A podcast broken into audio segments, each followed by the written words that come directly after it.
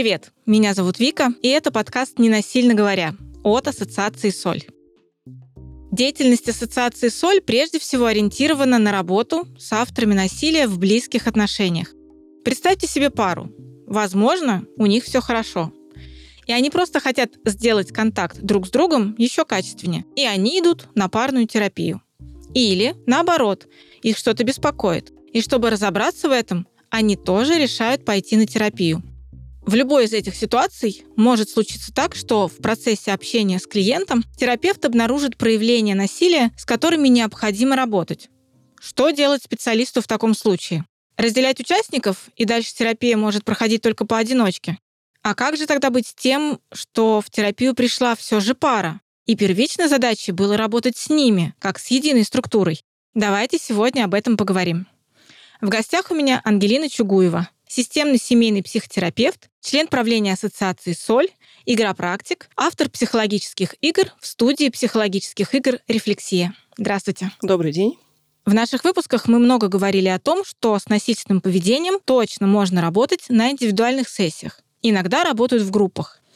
Но, думаю, для большинства наших слушателей фраза «насилие в близких отношениях» равна фразе «насилие в семье». Вы, как семейный психотерапевт, входящий в состав Ассоциации «Соль», точно работаете с темой насилия. Но, думаю, вы сталкивались с психологами, которые отказываются работать с парами, где происходило насилие.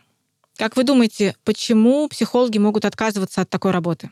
Психологи, возможно, не работают с этим, потому что у них просто недостаточно компетенций.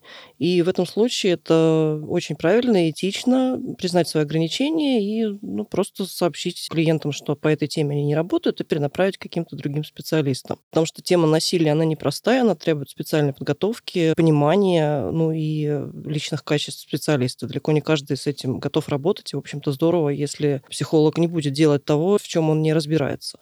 Второй момент, почему отказываются. Вообще авторы метода заранее страхуют себя и просто не берут, не рекомендуют работать этой методикой. Но в итоге получается, что системный семейный терапевт не имеет какой-то конкретной школы для работы с насилием, нет какой-то конкретной методики. И вообще говоря, системная семейная терапия – это не работа с каким-то симптомом, как мы говорим, это не работа с зависимостью, это не работа с насилием в паре. Мы работаем с семьей, мы работаем с парой непосредственно, а не с какими-то их там проблемами. Проблема – это симптом, называется, в системной семейной терапии. То есть обычно мы работаем с тем, чтобы что-то улучшить контакт в паре, сделать эмоциональную близость, помочь людям пережить какой-то сложный, случившийся в жизни пары момент, измену или там что-то еще такое. При этом мы можем обнаружить в ходе диагностики, что в паре происходит что-то и плохое, зависимости, и насилие, например, в том числе. Но у нас нет такого, что мы 2 сеанса с зависимостью поработаем, 3 сеанса с насилием, 4 сеанса с изменой. То есть это все в комплексе происходит. Мы работаем с парой на то, чтобы сделать систему между ними функциональной. У нас есть такой термин «функциональная система», «дисфункциональная». Та пара, та система, та семья, которая приходит к семейному психологу, как правило, дисфункциональная. Если она функциональная, то вряд ли бы она пришла к психологу. Такое тоже бывает, но редко. Соответственно, задача семейного терапевта – сделать контакт в паре функциональным. И, естественно, в дисфункциональном контакте может быть в том числе насилие. Брать ли это в работу зависит от нескольких факторов. Но я бы не стала относиться категорически так, что если в паре происходит насилие, мы эту пару в работу вообще не берем. Почему? Потому что получается, что мы признаем пару какой-то, если у них происходит насилие, какой-то не имеющий права, что ли, быть парой. Мы тогда должны их немедленно разделить. Это достаточно странно, да? Надо сначала исследовать вообще, что там происходит, какого рода насилие. Потому что насилие бывает разным. Бывает насильственное поведение, абьюзивное поведение. Если уж утрировать, например, манипуляции, манипулятивное поведение, ругаться матом, это тоже насильственное, вообще-то говоря, поведение. Но знаем ли мы хотя бы одну пару, где люди бы не ругались ни разу в жизни, не ругнулись друг на друга? Или чтобы они не манипулировали? Вообще трудно найти, мне кажется, даже человека какого-то, который ни разу в жизни не манипулировал. Ведь это тоже абьюзивное поведение. Тогда, если уж совсем утрировать, тогда мы вообще не можем работать ни с какой парой, потому что там происходит насильственное поведение. Это достаточно абсурдная история. То есть я правильно понимаю, когда пара приходит работать в семейную терапию и обнаруживается насилие, то специалист, который работает с этой парой, он, скажем так, не переключает в голове у себя подход о том, что «ага, теперь я работаю с насилием». он прежде всего продолжает работать с парой, с тем, чтобы улучшать контакт между ними, с тем, чтобы отношения между ними были более здоровые, но помнит о том, что вот были какие-то насильственные ситуации, и в том числе улучшение этих ситуаций или совсем уменьшение количества их проявлений помогает как раз сделать общение здоровее между ними. Первой причиной все равно остается пара, общение в паре. Приведу немножко другой абстрактный пример. Не про насилие сейчас, другой пример, но чтобы было понятно. Пришла семья, и там ребенок не хочет ходить в школу. Прогуливает школу, ведет себя как-то так девиантно. И вот приходит семья к семейному психологу. Суть работы не будет заключаться в том, чтобы мы будем работать с ребенком, уговаривать его ходить в школу. Скорее всего, работа будет как раз проводиться с родителями даже. Вероятнее всего. Ну, с ребенком тоже, но попутно.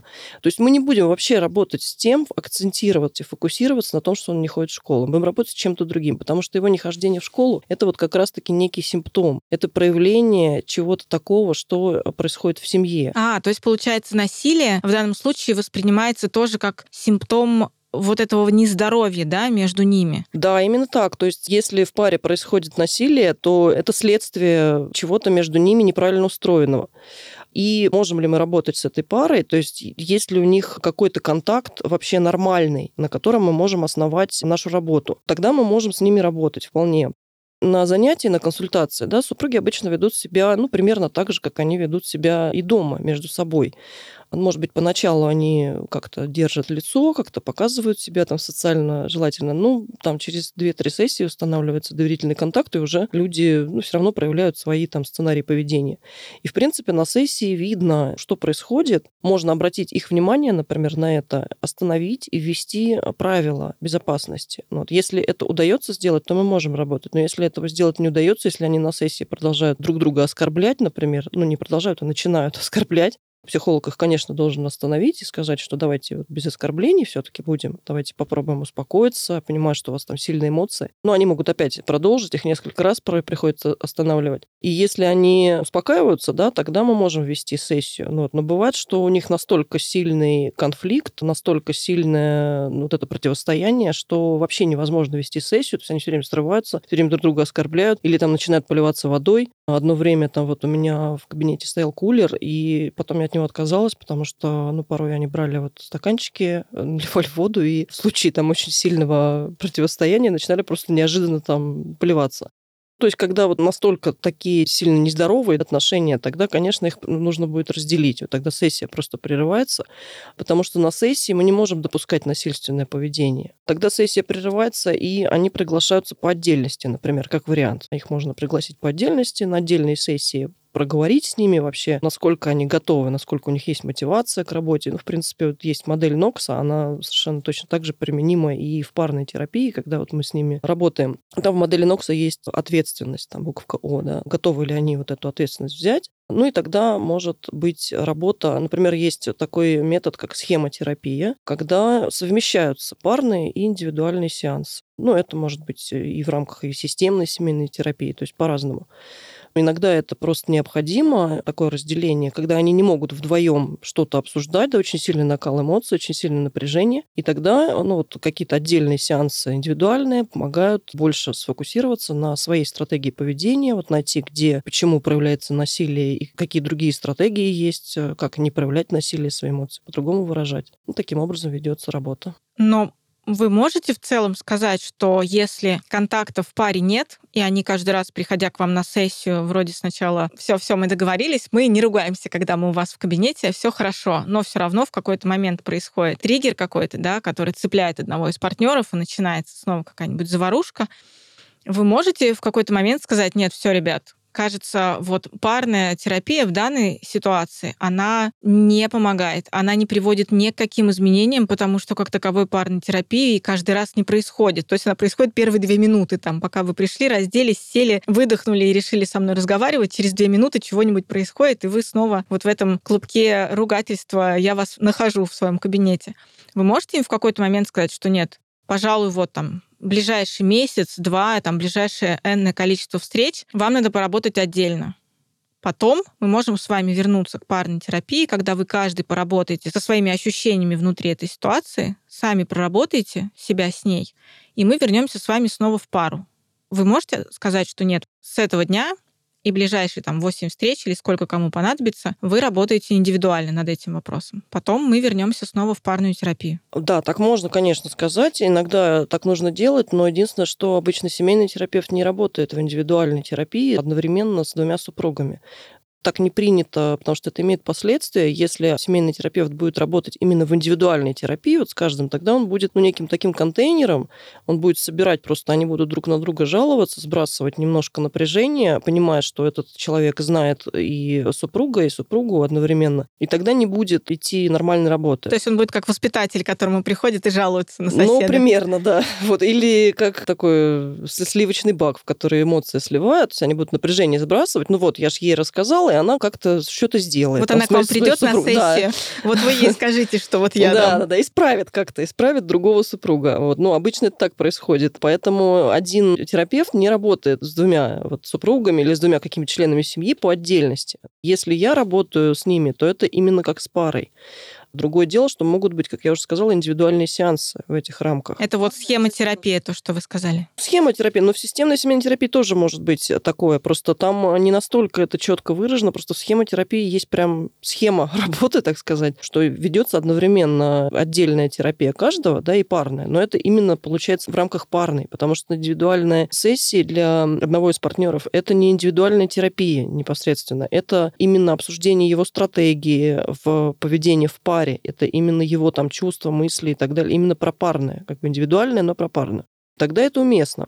А то, что вы сказали, что если они начинают там как-то ругаться, какие-то триггеры происходят, а на самом деле это очень даже хорошо, потому что мы можем на это обратить их внимание на сессии, сказать, что смотрите, давайте остановимся сейчас и посмотрим, что произошло. Вернемся вот там на 3 минуты назад, вот вы сказали вот это, вот что произошло, и начать разбирать. Вообще системный семейный терапевт и там и схемотерапевт парный, важно, чтобы он был активный. Если мы будем просто сидеть и наблюдать, что происходит, это тупиковый обычно путь, тем более в паре, в которой там насилие происходит или очень сильный конфликт, это бессмысленный тупиковый путь, потому что семья имеет свойство, так сказать, затягивать психолога в свою систему. Почему системная семейная терапия? Да, мы работаем с системой, и в системе есть свои правила.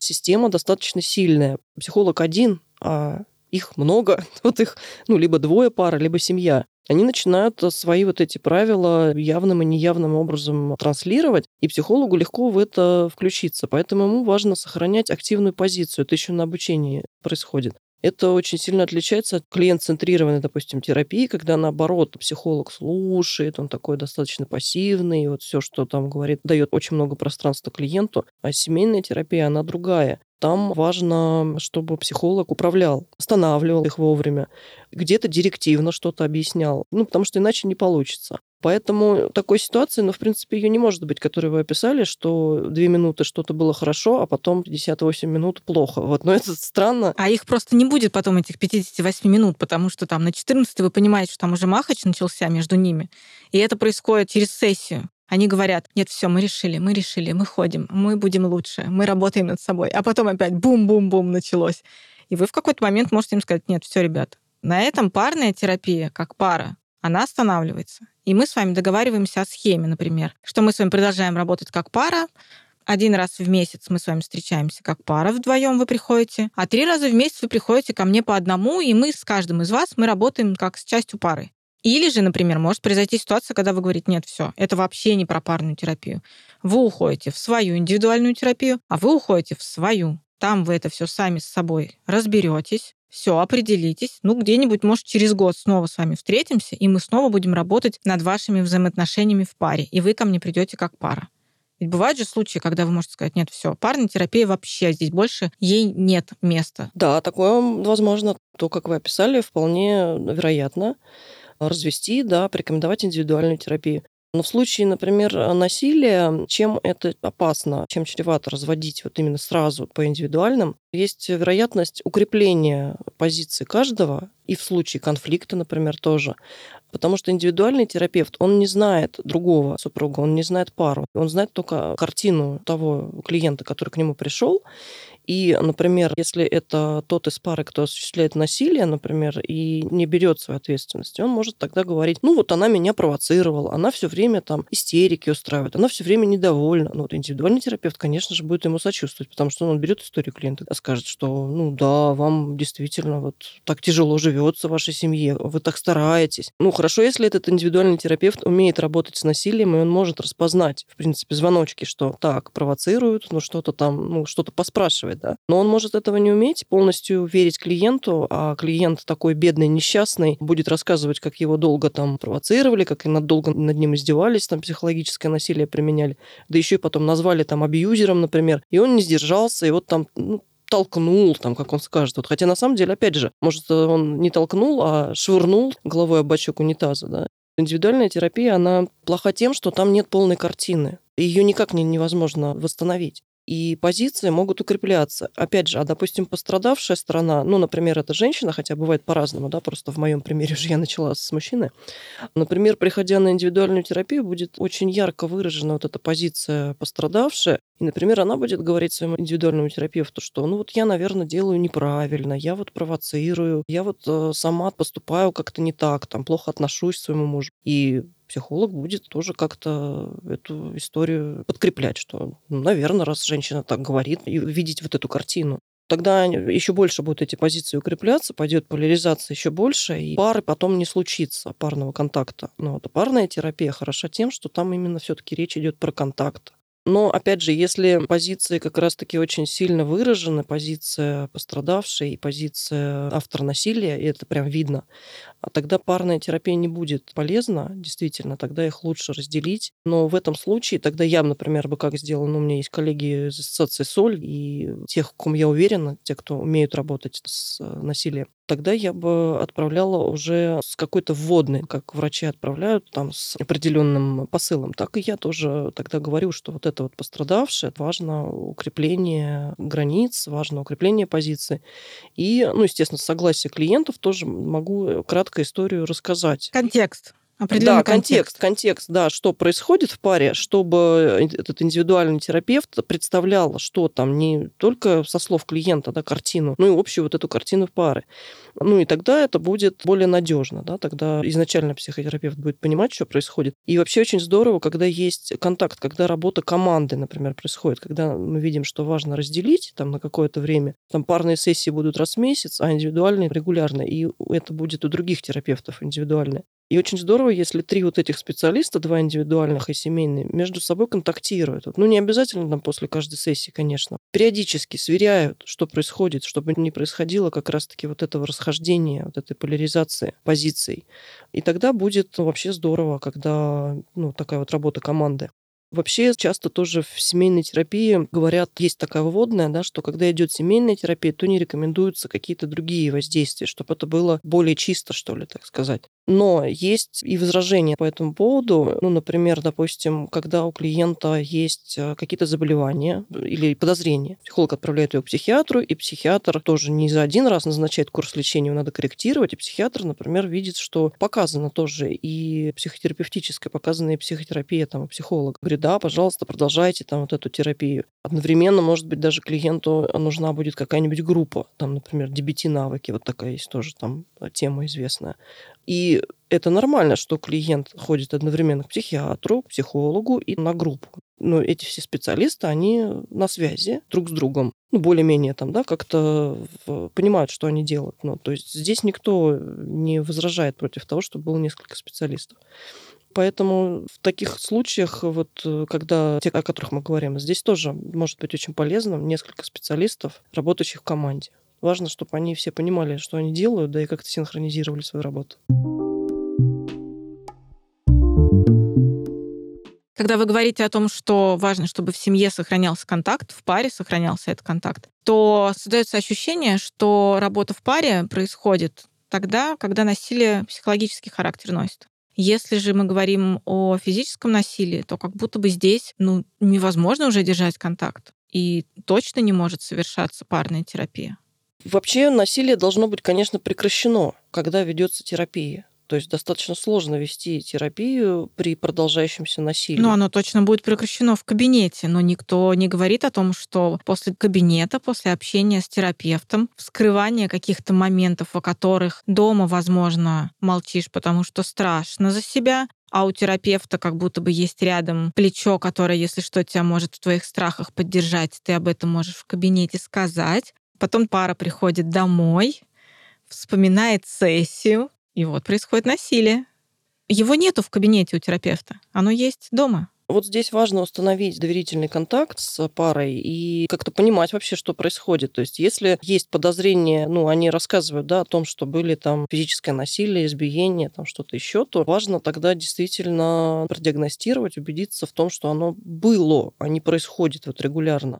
Для этого можно, например, их вызвать по отдельности и задать прямые вопросы, что вот вас бьют, пострадавшую спросить, что это регулярно происходит. Если она говорит «да», то какие ваши дальнейшие действия? Тогда терапия парная невозможна, потому что, получается, она усиливает вот то, как вы рассказали, то есть у них происходит там накал эмоций, и потом ситуация насилия продолжается. То есть тогда терапия мешает. Эпизоды насилия она не уменьшает, а усиливает.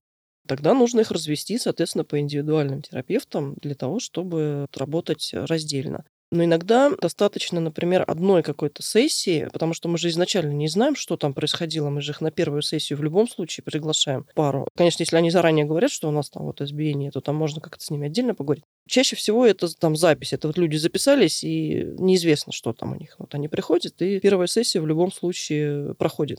Иногда достаточно даже одной сессии, когда вот они рассказывают, что есть эпизоды насилия, жестокого, там, физического. И по модели НОКС, опять же, я расспрашиваю автора насилия, насколько он готов, да, насколько он признает то, что это было. Или я сама озвучиваю, что ну, вот это мы называем насилием в психологии. Согласны ли вы с этим? И хотите ли вы как-то работать, чтобы этого не происходило? И если автор насилия не готов работать с этим, другая сторона же слышит все его ответы на эти вопросы и видит его позицию. Или, например, человек говорит, ну, я готов работать, ну, а что тут работать? Как бы я прочитал там 2 книжки по коучингу уже. Ну, что, все нормально, я готов. Ну, было как бы, но теперь я не буду это делать. Но все равно такой ответ он дает понять другой стороне, да, пострадавшей, вот эту готовность. Вот. И, может быть, они так откровенно не разговаривали, но, опять же, все-таки специалист там определенные вопросы задает, может быть, люди не знали, как спросить. Иногда это одной сессии достаточно, когда пострадавшая видит, что другая сторона вообще не настроена меняться, что вот так вот она отвечает там либо инфантильно, либо агрессивно. Больше они не приходят, но они разводятся тогда. Потом они сообщают, например, спасибо, мы приходить не будем, мы решили разводиться. Вот это, наверное, тот случай, когда можно порадоваться, что результат семейной терапии – это развод. Потому что, ну, уже как бы действительно, в чем смысл такие тяжелые отношения поддерживать, если автор насилия не готов меняться? В этом случае, например, если бы мы не брали их, а сразу бы разделяли на терапию, то, может быть, была бы ложная надежда у пострадавшей, да, что ну вот он походит, там как-то исправится. И прошло бы там еще несколько сессий, пока оказалось бы, что, в общем, человек не готов меняться, например. Ну вот, а тут одна сессия, ну, 1-2, может быть. Бывают и такие случаи. Вы говорите, есть моменты, когда, обсуждая ситуации какие-то в семье, вы понимаете, что это было насилие, и вы говорите, ну, вот в психологии подобные действия называются насилием. Согласны ли вы с этим? Как вы относитесь к тому, что это вот на самом деле вот это происходит? Мы же все понимаем, что есть люди, которые вам скажут, какое насилие, где я и насилие, вы что, я вообще не про насилие, чего вы так сразу наговариваете на меня? Это не про меня, нет, это неправда. И кто-то скажет, ну какое насилие? Насилие — это когда там, в лицо бьют, я никого не бью. Ну, я могу как-то говорить, могу какие-то фразы использовать. Чего сразу насилие-то? Я просто поговорил. Как умею, так и говорю. Или поговорила. Или женщина может сказать, ну, у меня в семье мама так общалась всегда с папой. Нормально выросли, я выросла. Никакого насилия не было. Чего вы на меня наговариваете, что я тут насилие совершаю? И как будто бы получается так, что вы снаружи, как специалист, видите, ну, это очевидно насилие. А пара, она не то что отказывается с этим работать, она просто не признает, что это насилие, потому что, ну, в нашей семье так общались родители, все было хорошо, а вы на нас наговариваете вот эти страшные слова, применяете насилие, возьмите ответственность, пострадавшая сторона, да нет, все нормально. А вы понимаете, что, опираясь на свой опыт, если вот эту цепочку поведения и диалогов дальше прослеживать, то вообще-то, ну, можно закопаться и найти проявления еще какие-то более яркие, насильственные. Да, может быть, не физическое насилие, но, тем не менее, можно уйти прям совсем в неприятные какие-то разговоры внутри пары, да, внутри семьи, которые они вам могут сразу не показывать, но они у них есть. Возможно, они вам до конца просто не все рассказывают. Как быть в этой ситуации, когда все очевидно, насилие происходит, но пара говорит, нет, что вы так краски сгущаете? Тут могут быть, опять же, разные ситуации, да, из того, что вы привели примеры. Например, как вы сказали, что для пары, для обоих это нормально, то, что происходит. Они не считают это насилием. Тогда, в принципе, зачем их, собственно, переубеждать, если их устраивает? Порой действительно, вот вы сказали, я вспомнила тоже пару, которая ко мне приходила, и они друг над другом постоянно подшучивали. У них были какие-то саркастические, очень такие злобные, едкие шутки, еще буквально там на входе в кабинет. Я обратила их внимание, говорю, смотрите, вот вы сейчас сказали вот это. Мне кажется, что это звучало обидно. Было для вас обидно? Жене там, да? Она говорит, да нет, мне не обидно, это нормально между нами. Мы шутим так. Меня это, честно говоря, удивило. Я потом несколько раз еще пыталась обратить их внимание, когда они шутили. Но для них это действительно было окей. Опять же, шутки — это все-таки не избиение, да, это не оскорбление, такие саркастические шутки.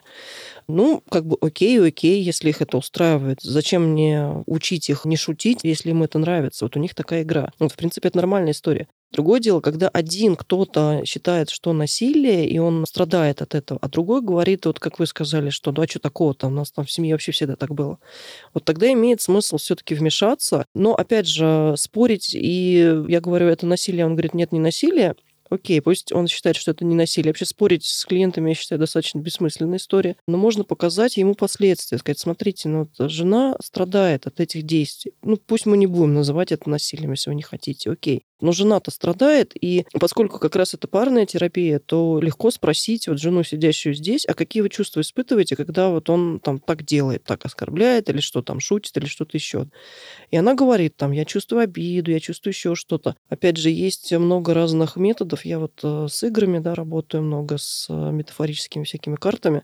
Покажите на карте, как вы себя чувствуете, изображение. Она находит картинку, какую-нибудь очень грустную, страдающую девочку, плачущую, сидящую под стулом, есть такая картинка трагическая.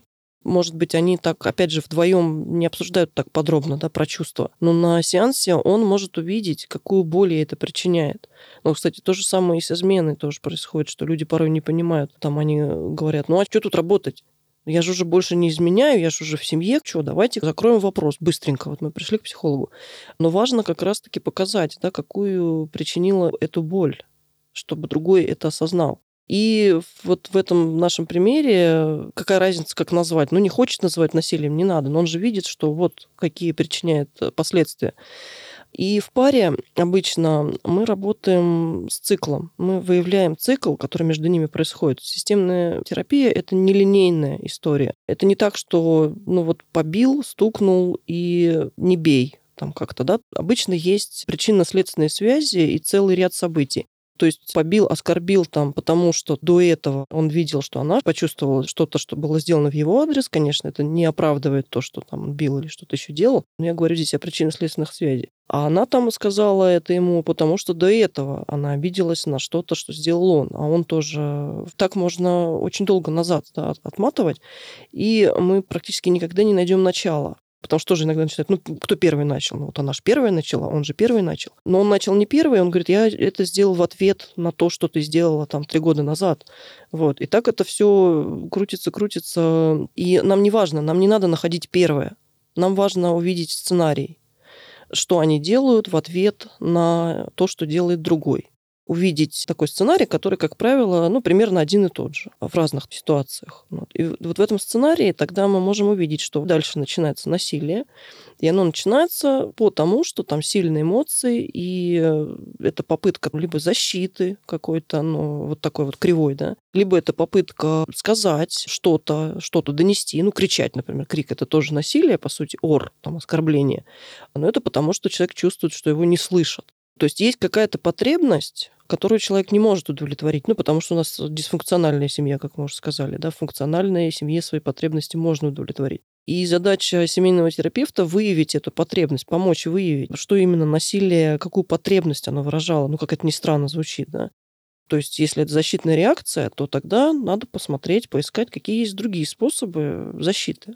Да, человек не знал, потому что у него в детстве так делали. потому что он не знает других способов. Но поняв тоже для самого себя, а что же он этим хотел, собственно, что же на самом-то деле он хотел. Потому что желание бить кого-то, оно неестественное желание. Вряд ли человек хочет действительно бить там свою жену. Но вот у него есть желание что-то выразить, и он выражает это вот таким странным образом. Поэтому наша задача помочь ему понять, что же он хочет-то. Ну, вот это можно сделать довольно быстро. Здесь не требуется какая-то длинная, долгая работа, вот выявить вот эти потребности. И дальше, собственно, готовность человека овладевать вот этими новыми способами коммуникации. Это просто, по сути, тренинг. Как научиться по-другому выражать свои мысли, кроме как криком, там, избиением, еще чем-то. И, опять же, когда мы показываем боль другого супруга здесь же на сеансе, то другой, как правило, сразу это и мотивирует, что, ой, надо же, оказывается, это вот так происходит, да, я не хочу тогда это делать. Вот поэтому название насилия это не так важно. Важно показать вот эти последствия и эмоции, которые происходят в результате. И получается, вот эти взаимосвязи того, что человек выбирает сделать в моменте, и даже если это не приводит к каким-то мгновенным результатам, негативным, да, то через какое-то время это все равно может привести к какому-то негативу, потому что здесь мы все можем вспомнить частое проявление насилия, а это именно оно и есть, когда один человек в паре постоянно интересуется тем, что делает другой человек в паре, его партнер, куда он пошел, когда он будет, почему ты опоздал на 20 минут, у тебя метро должно было приехать 3 минуты назад, а ты на 20 минут опоздал. Ведь правда, многие говорят, мы точно не можем назвать это насилием. Это забота. Я забочусь, я беспокоюсь. На улице темнеет рано, она все никак не едет. Это забота. Ну какое насилие? А вы, получается, в процессе как раз этой терапии вы можете вот эту цепочку дальнейшую проследить. И в том числе дать возможность человеку, о котором сейчас в кавычках заботиться, да, сказать, что да я вообще не чувствую, что ты в этот момент обо мне заботишься. Вы как будто бы открываете возможность яснее и как-то спокойнее выразить свои ощущения от происходящего и, больше того, показать эти последствия. Потому что тот, кто заботится, не понимает, почему это плохо, почему его партнер воспринимает это негативно. То, что вы описали, контроль такой чрезмерный, да, он происходит, ну, от тревожности, скорее всего. Человек тревожится или там чрезмерно ревнует. Но получается, что потребность заботиться, она через такое поведение насильственное выражается. И мы можем на терапии это показать, подчеркнуть, что да, понятно, что ваша потребность была забота. Тем самым тоже, ну, не обвинять человека, что вот вы контролируете, вы такой плохой, да, что, ну, понятно, что потребность заботы. Но смотрите, какие последствия это имеет. Ну, получается, такая эгоистическая же штука. Он заботится, а другая сторона удовольствия никакого не испытывает. И, кстати говоря, может быть как раз ситуация, когда другая сторона насилие потом осуществляет от этой заботы, пытаясь избавиться, да, что уже достал тоже со своим контролем. Вот это все можно проследить тоже в их взаимодействии и проговорить, что а как еще можно было бы заботу проявлять? Или, например, спросить у другой стороны, что а как вам бы было комфортно? Вот так некомфортно, да, когда все время спрашивают, а как было бы комфортно? Ну, если, например, говорят, вы же вообще не интересовались, так тоже не получается тогда, да, но вот какие-то компромиссы искать. В каждом индивидуальном случае здесь надо смотреть уже индивидуальные особенности, потому что если такой человек проявляет заботу через контроль, во-первых, ему надо объяснить, что есть все-таки разница между заботой и контролем. Это не есть забота, вот у него как-то смешаны, получается, идеалы. Объяснить, что такое забота. У меня, например, есть игра «Поддержка». Вот. Там вот действительно хотите заботиться, пожалуйста, поддерживайте там, например, свою супругу. Да? То есть есть разные способы выражения этого. А если так человек тревожится, вот эта ревность, это значит, какие-то индивидуальные сложности есть, возможно, травматические какие-то истории. С ними тоже просто надо поработать, чтобы эта ревность, в общем-то, исчезла. Не всегда мы можем убедить человека в чем-то. Он иногда что-то делает, ну, потому что вот есть проблемы какие-то, как ему еще с ревностью своей справляться, вот контролировать. Но если поработать именно с ревностью, почему она возникает и что, собственно. Часто ревность – это неуверенность в себе, тревожность, опять же. Если обратить внимание человека на это, сказать, хотите, мы поработаем с вашей тревожностью, видимо, смотрите, вы так беспокоитесь, и это не получается не совсем адекватные последствия. Хотите, можно поработать, есть вот такой замечательный метод работы. Вообще, когда людям предлагается что-то хорошее, что-то, ну, такое, хороший контакт, вот у них есть контакт какой-то там, да, насильственный, ну, вот, а мы говорим, смотрите, а можно заботу по-другому выражать, а вот можно вместо насилия, вместо крика там вот так говорить, вот всяк, вот всяк. А, во-первых, у них происходит сначала инсайт, они иногда, правда, никогда не знали про это. Они говорят, да, ну надо же. А я даже, мне не приходило в голову такие простые вещи. Это, во-первых. Во-вторых, когда, тревожность, да, они внимания не обращают, мы говорим, смотрите, есть новый метод, вы можете от этого избавиться там вообще навсегда. ЕМДР, например, я сейчас имею в виду про тревожность. Специалисты знают. Вот. Это, понимаете, это как, допустим, человек ездил там на развалинном «Москвиче», извините, там, да, и он пересел на BMW. Вот захочет он обратно. Зачем он будет бороться за свой разваленный «Москвич», когда все уже, когда ему дали, пожалуйста, садись, катайся, наслаждайся отличной машиной. Он уже просто не захочет, он с удовольствием будет учиться ездить на BMW. И он туда не захочет возвращаться. Вы упомянули разные игры, которые вы используете в своей работе, или метафорические карты. А есть еще какие-то специфичные методики, которые можно прям легко применять в работе с парой и, прежде всего, с темой насилия? Что касается игр, вот мы не так давно разработали игру «Стоп-скандал», которую я применяю часто в парах, и другие психологи тоже. Эта игра, она в широкой продаже. Там есть возможность распознавать абьюзивные всякие стратегии, абьюзивные истории, там, типа манипуляция, пренебрежение, игнорирование, и тут же заменять на доверительные всякие способы, формы, которые мы брали из эмоционально фокусированной терапии. Такая методика есть. Что касается конкретных методов работы с насилием, как я уже говорила, в системной семейной терапии там нет таких вот методов. Метод работы с тем-то, метод работы с такой проблемой. Да? Там есть комплексная работа с семьей. В принципе, подходит любой метод. Опять же, мы вначале говорили с вами, что некоторые методики есть противопоказания, но со временем все меняется. Например, есть эмоционально фокусированная терапия, часть такая системной семейной терапии, именно супружеская терапия, и там фокус на эмоциях, что следует из названия эмоционально фокусированная терапия. То есть эта терапия помогает эмоции усилить на сеансе, эмоции показать друг другу, сформулировать фокус на них. Сначала, когда где-то 15 лет назад мы учились, там было противопоказание, насилие. Насилие в паре, все, не применять ни в коем случае. Это, в общем, логично, то, что усиливаются эмоции, и если происходит насилие, то это усиление эмоций как раз-таки приведет, как вы сказали, к тому, что они пойдут после сеанса и продолжат тот, кто осуществляет насилие, его осуществлять. Но сейчас уже, например, уже можно применять в некоторых случаях эмоционально фокусированную терапию. Например? В случаях горячего насилия, как есть холодное насилие и горячее насилие. Горячее – это которое происходит эмоционально, именно на эмоциях, когда человек не задумывал заранее. Холодное насилие – это, фактически как преступление задуманное, что человек долго ходил, вынашивал, как он отомстит, продумывал план, и потом он это осуществил с холодной, как говорится, головой, расчетливой. Здесь, в принципе, с холодным насилием очень мало возможно вообще эффективность какой-то парной работы, потому что в случае холодного насилия, скорее всего, мы имеем дело с каким-нибудь расстройством. Это психопатия или нарциссическое расстройство личности. Что-то, скорее всего, из этого. Парная работа будет очень тяжела здесь и избавление от насилия, потому что это уже практически часть личности человека. Ему просто невыгодно от этого отказываться. Там уже стремление к власти там и прочее. А горячее насилие – это как раз-таки очень то, что происходит часто в парах, когда на эмоциях, когда человек не знает, как по-другому, когда он разозлился очень сильно, и он там начал оскорблять или там кричать, или ударять. И он сам не рад этому, что это происходит. И они приходят и говорят, что, вы знаете, у нас произошел эпизод насилия, мы и раньше часто ругались, а тут вообще просто насилие произошло, и мы не хотим, чтобы это было. То есть люди, как правило, сами заинтересованы в этом сразу. Тогда с этим вполне можно работать, любыми методами. Но я говорю про то, что авторы всяких методов, методик приходят к тому, что как не работать, когда есть такой запрос. Мы не можем всем парам отказывать. Говорят, нет, мы не работаем с насилием, мы не работаем. Что тогда паре делать? Куда им идти? К тарологам? Тарологи, я думаю, не откажутся. Вы сказали, что иногда бывает так, когда тема насилия в семье, она обнаружилась, и тот, кто совершает насилие, говорит, нет, я на самом деле изучил эту тему, я, в общем, в Гугле там почитал, да, я был неправ, или я была неправа, я разобралась, 2 книги по коучингу прочитала, да, я так больше делать не буду, наверное, я так решил на данный момент. Но бывает же обратная сторона, когда человеку, который находится сейчас в паре, кажется, что насилие происходит, и не потому, что оно прям явно происходит, а потому, что человек прочитал 2 книги по коучингу, сходил к тарологу, и ему сказали: «Вижу, он тебя абьюзит, у тебя абсолютно токсичный партнер, иди, тащи его в это работать».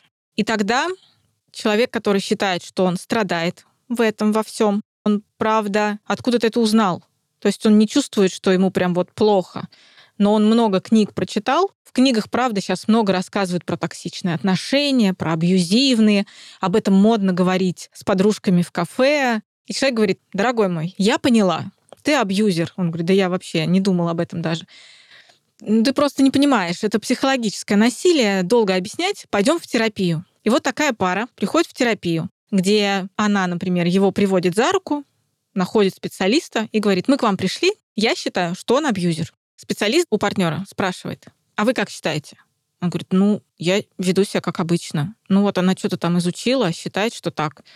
Но я хочу, чтобы у нас были хорошие отношения, у нас была гармоничная пара. Ну вот я пришел над этим поработать. Вы, как специалист, мне кажется, потому как вы улыбаетесь, вы как будто бы сталкивались в своей практике с такими ситуациями. Вот как относиться к этому? Не тогда, когда действительно человек совершает насилие, и это очевидно для всех, но когда он к вам приходит на терапию, он говорит: ну, сейчас я 2 книги прочитал, я уже больше не совершаю. А тогда, когда этому человеку, ну, скажем так, навязали, что вообще-то, да, ты себя ведешь плохо, а он до конца даже не понимает, что он так себя ведет. И партнер, который навязал подобное мнение, он, возможно, тоже до конца не понимает. Он просто книги изучил, в интернете почитал, и ему сказали: все, иди, это надо лечить. Ну да, это сейчас очень распространенная такая история, потому что просвещения стало очень много. С одной стороны, это здорово, что люди узнают вообще, что такое насилие, что есть вот абьюзивное поведение. Но, с другой стороны, это уже имеет последствия, что, ну, как медицинская энциклопедия. Люди прочитали: о, абьюзеры, нарциссы, психопаты, и теперь им кажется, что вокруг сплошные абьюзеры, нарциссы и психопаты. Вот что не так на самом деле. Опять же, есть хорошие последствия этого. Вот в последнее время гораздо чаще, чем там лет 10 назад, ну, по крайней мере, в моей практике, не знаю, может быть, я не могу говорить обо всех, но в моей практике совершенно точно стало гораздо больше мужчин именно, которые обращаются с вопросом: вы знаете, жена сказала, что я абьюзер, или там девушка, ну, вот, а я не хочу им быть. Можно я к вам приду и, ну, как бы мы разберемся, я абьюзер или нет? Я говорю: да, конечно, приходите, ну, потому что действительно неизвестно, что там, да.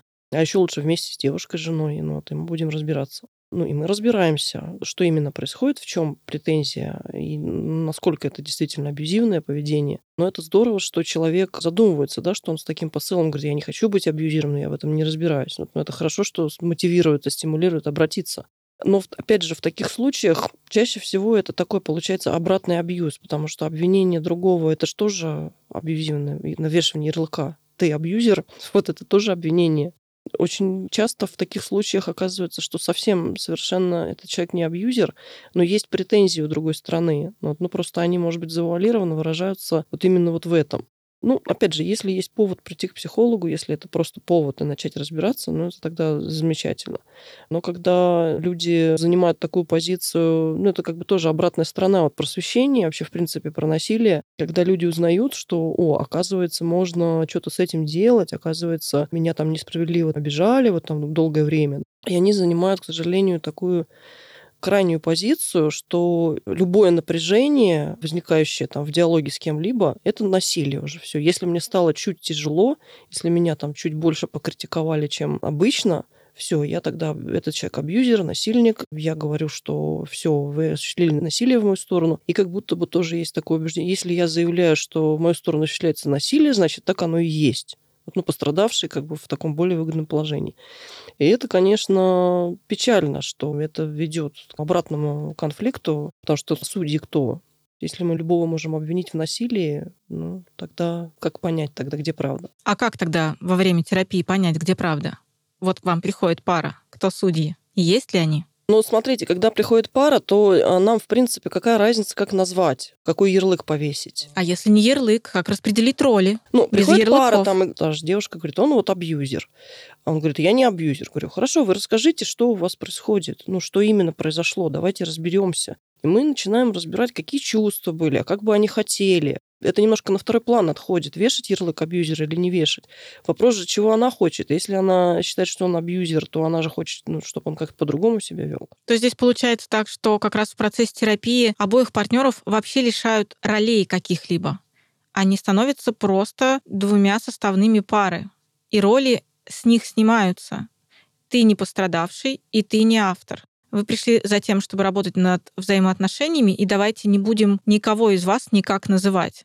А сначала разберемся, что происходит. Да, именно так. Без ярлыков и достаточно нейтральное отношение. И важно, чтобы у психолога тоже семейного было нейтральное отношение поначалу.